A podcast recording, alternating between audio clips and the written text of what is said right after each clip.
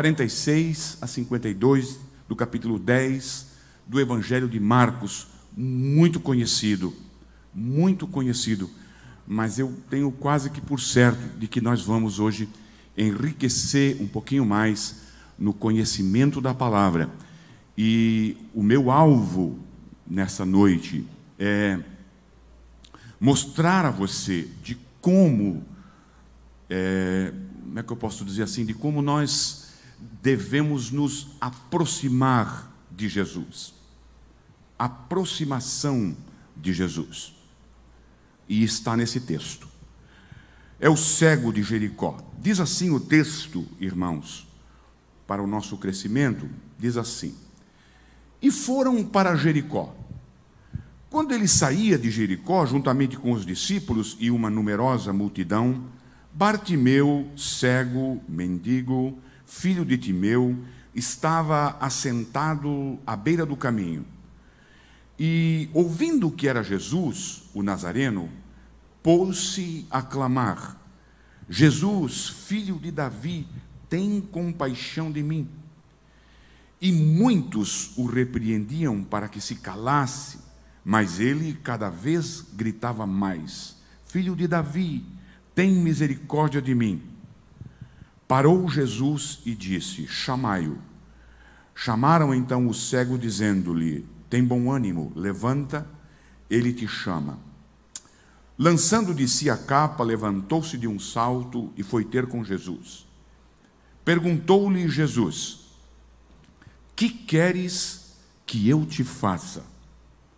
Respondeu o cego: Mestre, que eu torne a ver. Então Jesus lhe disse: Vai, a tua fé te salvou. E imediatamente tornou a ver e seguia Jesus estrada afora.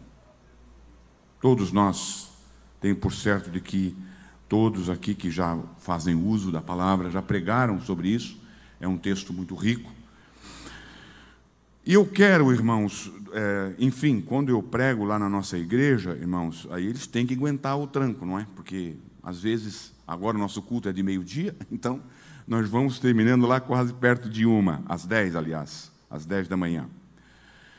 Mas aqui eu quero, claro, obedecer às regras da casa. Eu quero olhar para essa história sob duas perspectivas uma perspectiva do cego e a perspectiva de Jesus. Quero dividir entre esses dois personagens. E eu quero iniciar com o cego. Essa semana aqui, esse momento que Jesus está passando, irmãos, é praticamente a última semana do ministério de Jesus. Esse aqui uh, olhando de uma, de uma, com uma, uma análise bem técnica, bem teológica, é, de uma certa forma, é o último milagre de Jesus. Jesus ainda vai fazer mais alguns milagres. Ele ainda vai, por exemplo, é, tem aquele milagre da figueira, mas muitos não consideram aquele milagre um milagre direto, objetivo, como esse aqui e os demais que Jesus fez. Tem ainda o milagre da orelha de Malco. Tem ainda o milagre da sua própria ressurreição. Mas, enfim, de, um, de uma certa forma, com uma visão bem específica, esse aqui é o último milagre de Jesus. E eu gostaria de considerar assim. Jesus está descendo da Pérea, Israel chegou no seu ápice da sua apostasia, Israel está, essa multidão que está seguindo Jesus aqui, e não era uma multidão muito pequena, está, enfim, daqui a pouco eles se revoltam, essa mesma, essa mesma multidão que está seguindo Jesus, daqui a alguns dias é os mesmos que gritam para que Jesus seja crucificado. Ele está a caminho de Jerusalém. Então ele está descendo da Pérea e uma das primeiras é, é, vilarejos, cidades, localidades que Jesus passa, digna de nota, seria Jericó. Jericó. E quando ele entra em Jericó, nós vimos aqui no versículo 46, é, é, é, é, o versículo 46 diz de que quando eles foram para Jericó, um cego. A Bíblia, a Bíblia chama esse cego, diz que esse cego é um cego mendigo, é, é, sentado à beira do caminho, e quando de alguma forma ele é, ele é, ele é informado, provavelmente pelo burburinho, pelo barulho, de que estava acontecendo alguma coisa anormal, provavelmente ele pergunta o que está acontecendo e alguém informa ele: Olha, é Jesus, o Nazareno, que está passando. E aí então a Bíblia diz que ele começa a gritar: Jesus, Jesus, filho de Davi, tem misericórdia de mim.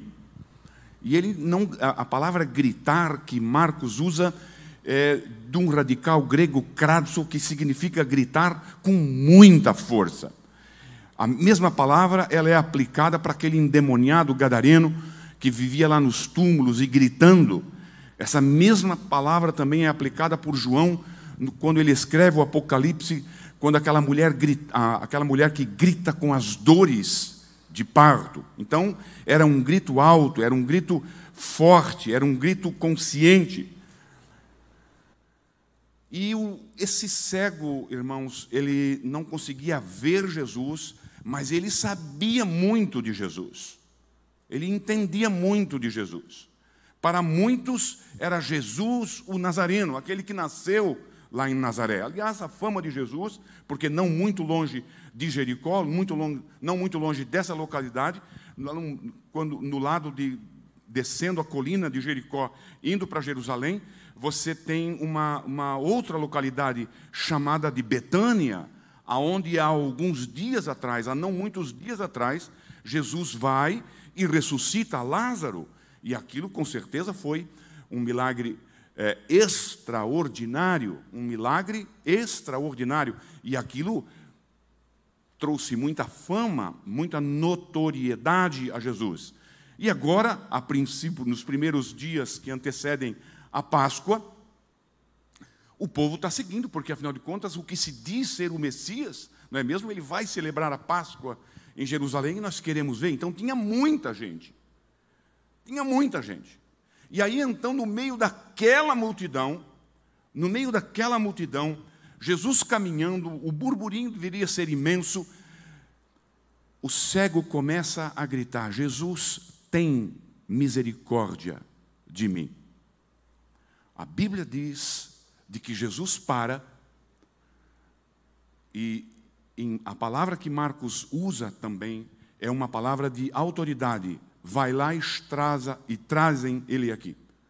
Chama ele para vir aqui. É um, Jesus determina que seja trazido esse, essa pessoa até a presença dele. Aqui nós começamos a, a, a entender a situação. Eu estou colocando isso aqui para que você entenda toda a situação.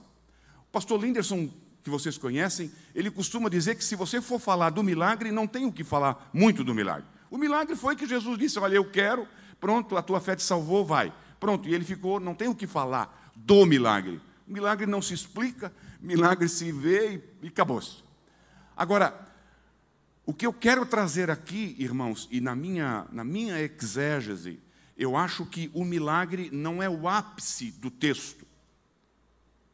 É claro, o milagre é algo importante, é a salvação do camarada, enfim, mas não é bem, é, é, eu entendo que não é bem o objetivo maior do, do, de registrar o texto, a cura daquela cegueira. E sim uma outra questão que está como dizia um dos meus professores, que precisa ser tirado com aquele pincelzinho de arqueólogo para que nós possamos encontrar isso.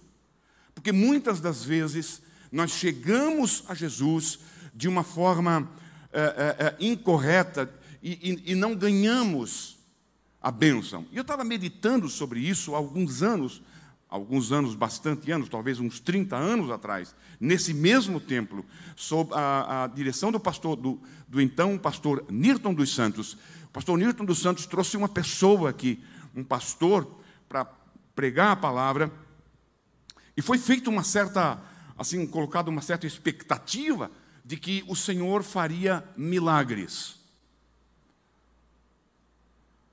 E aí aconteceu ali, o, o, o pastor pregou e tal, e, e, e eu fiquei um pouco frustrado naquele culto, porque das três pessoas que receberam o milagre naquela noite, eram três pessoas que não eram crentes. Você entende isso? Deus, a igreja abarrotada de crente, e três pessoas que receberam os milagres não eram crentes, eram visitantes, porque houve aquele, aquele, aquela propagação, venha, e quem sabe foram convidados, não eram crentes.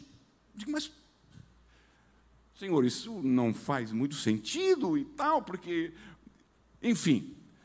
E nós nos achegamos a Jesus, por quê? Porque nós nos achegamos a Jesus, a Jesus de uma forma é, contrária, de uma forma não correta. Você pode, essa, essa, essa, essa minha questão ela está ilustrada, por exemplo, lá no livro dos reis, quando aquele alto, aquele alto funcionário é, é, é, veio a Eliseu, aquele general veio a Eliseu, você lembra? Porque ele era leproso. E aí então a Bíblia diz de que ele veio a Eliseu é, é, com, com cavalos, e com prata, e com vestes, e com presentes. É claro que a ideia dele, a, a, a, Bíblia não, não deixa isso transparecer, mas de fazer uma barganha, sabe? De fazer uma barganha para que ele fosse curado. Eu vou lá, eu vou, eu vou impressionar esse homem. Logo Eliseu ele vai querer impressionar. De tantos personagens que tinha, logo o Eliseu ele vai querer, entendeu? O Eliseu disse: não, vai lá, e mergulha sete vezes, o cara ficou indignado por causa da aproximação dele. Ele pensou que uma coisa e a coisa não era bem o que ele queria. Não foi bem assim que ele planejou. E muitas das vezes, irmãos, nós nos aproximamos de Jesus da mesma forma. Da mesma forma com um coração. Ah, como é que eu posso dizer isso? Com um coração não muito correto, com umas intenções não muito justas. Você entende isso? E o texto nos diz de que quando ele se aproxima de Jesus, Jesus faz essa pergunta: O que é que tu queres que eu te faça? Mas antes disso, irmãos, ele clama por Jesus e diz: Jesus, filho de Davi, tem misericórdia de mim. E o texto imediatamente seguinte diz que Jesus parou. Isso é a suma do Evangelho. Isso é a suma de toda o, o, o Novo Testamento. Jesus parou. O inferno tentou parar Jesus, o diabo tentou parar Jesus, demônios tentaram parar Jesus, é, é, é, os escribas e os fariseus e os saduceus tentaram parar Jesus e ninguém o conseguiu. Esse cego, esse mendigo, esse ninguém, esse zero à esquerda, conseguiu com que Jesus parasse para tudo. E vamos ver o que, que ele quer. É aqui que está o grande, o grande segredo, irmãos se nós não apelarmos para a misericórdia de Deus, nós não vamos fazer com que Jesus nos atenda. Jesus tem misericórdia de mim. Sabe, irmãos, eu já preguei aqui e já disse aqui de que existem muitas pessoas melhores do que eu. Muitos cantores, muitos pregadores, muitos expositores, cantores que cantam melhor do que nós tudo aqui junto. Não é assim, minha irmã? Muitas pessoas que, que fazem o que eu faço de uma forma mais esmerada, com mais capacidade, e com isso e com aquilo, mas é que não é isso que conta para Deus. O que Deus olha, o que faz parar Deus, o que faz Jesus olhar para mim e para ti, é a misericórdia dEle. É a misericórdia dEle. Uma vez eu falei, acho que falei aqui também, de que quando você vai na feira, quando você vai comprar naquela, naquela gaveta, naquele, naquele quadrado, naquele, enfim, naquele balaio cheio de tomate, e você quer comprar dois tomates, você passa por 30 tomates, bota a mão e aperta, e tal, e isso, e aquilo. É, sabe, da mesma forma, irmãos, você levou os dois tomates porque aqueles dois tomates encheram os teus olhos. Aqueles dois tomates, é, é, eles, eles atenderam às tuas expectativas. Da mesma forma, irmãos, é comigo e com você diante desse Deus. Desses quase nove bilhões de pessoas que vivem, entendeu? Tem muita gente melhor do que eu só que tem uma questão: a misericórdia de Deus me alcançou, é a misericórdia de Deus que nos exalta, é a misericórdia de Deus que nos alcança, é a misericórdia de Deus que faz com que nós estejamos reunidos nessa noite, ouvindo, louvando o Seu nome e exaltando a Sua glória. É por causa da misericórdia dele. Não é outra coisa. Falando nessa questão, nós não temos nada, eu não tinha nada para oferecer a Deus, nada. Nada. Mas é a misericórdia dele que encontra, que vê algo na minha vida, que viu algo em você e te tirou de lá e te trouxe aqui. Agora, nesse texto, na perícope desse texto, eu quero firmar isso aqui. Existem duas vezes que Jesus pergunta: O que queres que eu te faça? O que queres que vocês, o que, o que vocês querem que eu faça? A primeira está no plural, porque são dois discípulos. E, é, e eu acho que esse texto, eu bato nessa tecla, a, a ênfase, o ápice desse texto é exatamente esse ensinamento. Lá no versículo, uh, eu acho que é o versículo 30 e, 35 ou 36, que bom ter aqui. Dois discípulos de Jesus chegam para Jesus e dizem: Jesus, nós temos algo para te pedir. E Jesus diz assim: o que queres que eu lhes faça? Os dois discípulos de Jesus. A mesma pergunta. O que, quer, o que vocês querem que eu faça por vocês? Senhor, eu quero que lá na tua glória o João senta na esquerda e eu sente na direita. Você entende? Aí então o texto diz assim, ó, aí Jesus diz algumas questões para ele, diz que não é possível, e tá, tá, tá, porque isso pertence ao Pai, quem vai sentar à minha direita e quem à esquerda, isso vai, é, é coisa do Pai. E, e, bom, Jesus não atendeu. Logo em seguida, e foram para Jericó. O texto aponta que Jesus ainda está tratando dessa situação. Jesus ainda está tratando de como você deve, como é que você pode alcançar, como é que você pode alcançar o coração de Deus. É apelando para a misericórdia de Deus.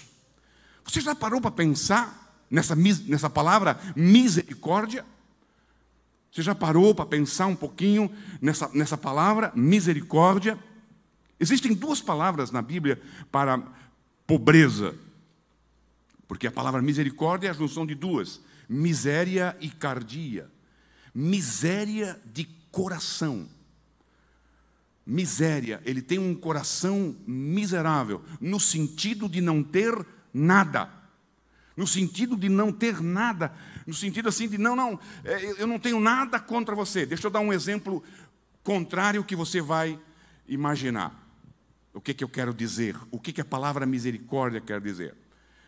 Eu passei 22 anos lá, e quando eu chego aqui, eu olho para uma pessoa, eu vou usar aqui o meu amigo Pedrão, e quando eu olho Pedro, eu me lembro de algo que ele fez para mim há 22 anos, está no meu coração, está marcado no meu coração, e aquela, aquela coisa nasce de novo aquele sentimento nasce de novo, é, é, aquela mágoa que eu tenho no coração pelo que o Pedro me fez há 22 anos. Isso significa o quê? Que eu não tenho um coração misericordioso, eu tenho algo guardado no meu coração contra o Pedro. Nada a ver, viu, Pedro? Só para que você fique tranquilo, e os nossos irmãos também, é só um exemplo. Assim é justamente ao contrário, a misericórdia de Deus. Dos teus pecados eu não me lembrarei mais, ele mesmo diz. Dos teus pecados eu não me lembrarei mais. Mas, Senhor, é, sabe, aí entra aquela questão de que muitas das vezes é, é, é, a pessoa alcança de uma forma muito fácil. A pessoa alcança aquilo de uma forma, mas como que, sabe, como é que as coisas acontecem? Por que, que Deus fez isso com ele de uma forma tão rápida? Ele soube usufruir dessa misericórdia, ele soube usar essa misericórdia em favor de si próprio. Senhor, ele sabia que ele precisava visão. Ele, ele, ele sabia que ele era um pecador. Ele sabia que não valia nada. Ele, ele sabia, ele tinha entendido a teologia dos, dos, dos, dos seus amigos ali da época. Ele era um amaldiçoado porque era cego. Segundo a, a, tradição, a questão era essa: cego é porque Deus amaldiçoou, é amaldiçoado de Deus. Ele sabia que ele não tinha chance nenhuma, não tinha méritos nenhum, mas o que, que ele apelou? Ele apelou para aquilo que os dois discípulos não souberam usar: a misericórdia de Deus. Amém. Louvado seja Deus pela sua misericórdia. Se não fora a sua misericórdia, amados, em o nome de Jesus, não usa nada para te aproximar de Deus. Não usa nada para trocar com Deus. Deus não tem nada em você a não ser a misericórdia dele e o amor dele para que possa usar em teu favor. Você não tem nada para trocar. Você não tem nada. É, o, é, o, é a questão do cego, sentado à beira da estrada, sem nenhuma chance, sem nenhum valor, sem nada. Só que ele apela para, próprio, para, o próprio Deus. Só Deus pode ter essa misericórdia. Só Deus pode fazer isso por nós. Aleluia. Você está aqui hoje por causa da misericórdia. Você está aqui hoje por causa dessa misericórdia. É assim que nós devemos crer. É isso que acontece. Deixa eu concluir. Vai ser rápido, não é mesmo? Vai ser rápido o negócio aqui. Eu só quero botar esse ponto para você. O que aconteceu no versículo 20, 52? Jesus diz: Vai a tua fé te salvou. Jesus foi, irmãos, imediatamente ele recupera a visão e começa a segui-lo na estrada. Esse é realmente um, um, um fato onde Deus intervém, onde acontece o milagre, o milagre maior da conversão. Esse é realmente um modelo da conversão, da real conversão. Você acha que o cego tinha alguma dúvida na sua mente de que Jesus era o Senhor? Não, absolutamente não. De que ele era o seu mestre? Não, absolutamente não também. De que ele era o Messias? Também não. Ele estava convicto com quem ele estava falando. Ele estava falando com o próprio Deus. Ele entendeu isso. Ele sabia disso. A cura é indicada quando ele recupera a visão. E a salvação, a salvação desse cego é indicada quando ele começa, como diz a Bíblia, a segui-lo estrada afora. A evidência da cura é a óbvia. Ele se viu e, foi, e aconteceu instantaneamente. A evidência da salvação é porque ele estava seguindo estrada fora. Ele recebeu a misericórdia e dá o sinal de uma verdadeira salvação. Esse é o nosso Deus. A propósito, Mateus sim, é, é, é, diz que os dois, Mateus, relatando o mesmo fato, aponta que os dois, eles o seguiram. Significa dizer que o outro cego também recebeu a bênção. O meu palpite, irmãos, a minha ideia é de que esses dois camaradas, eles eram um dos 120 lá no cenáculo, já que Jesus estava indo para Jerusalém. Ele devia ser um daqueles 120 lá no cenáculo no dia de Pentecostes. Uma vida inteira de maldito, uma vida inteira de excluído, uma vida inteira de nada, de ninguém. Ele era alguém completamente fora da sociedade. Mas agora, depois de ele ser o alvo da misericórdia, depois de ele ser o alvo da misericórdia, ele torna-se alguém. Ele consegue ver a este Jesus. Então ele se tornou um adorador, não apenas uma, uma obediência submissa, mas ele torna-se um adorador ele torna-se a fazer, ele, ele, ele quer adorar Jesus é, é, estrada fora. Não é essa a nossa imagem? Não é isso que o Senhor fez comigo e contigo? Não é isso? Exatamente isso. Essa era a minha imagem. Não quero apelar para você, quem sabe, mas enfim, irmãos, é, ela representa cada um de nós cada pecador sem esperança, sentado à beira da estrada e, e, e esperando que alguma coisa fosse, fosse acontecer. Mas Jesus foi lá no fundo de Israel. Jesus foi lá nos cantões de Israel e foi lá para as planícies de Jericó para reivindicar a vida de um zero à esquerda. Da mesma forma como ele foi lá com o gadareno reclamar aquela vida foi através da sua misericórdia. Isso é impressionante. E o povo viu tudo isso. De acordo com Lucas 18, 43, diz que quando o povo viu isso, começou a glorificar e a louvar a Deus. O que mais poderia acontecer? Você vê aqui a profunda misericórdia e a profunda compaixão de Deus. E é nisso que nós temos que nos apegar a compaixão do Senhor. Você vê que ele nunca ignora, ele nunca vai ignorar o clamor meu ou seu, com um coração sincero, sabendo o que pedir e da forma como pedimos, através das alicerçados, embasados na sua misericórdia. No seu, esse deve ser o nosso clamor. Esse é o clamor que Jesus não ignora.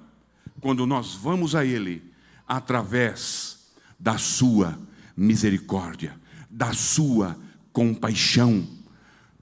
Senhor, tem compaixão de mim. Senhor, tem misericórdia de mim. Quando um verdadeiro coração cheio de arrependimento e o pecador desesperado que sabe que não são dignos de nada, sempre serão ouvidos por Ele. Quando você estiver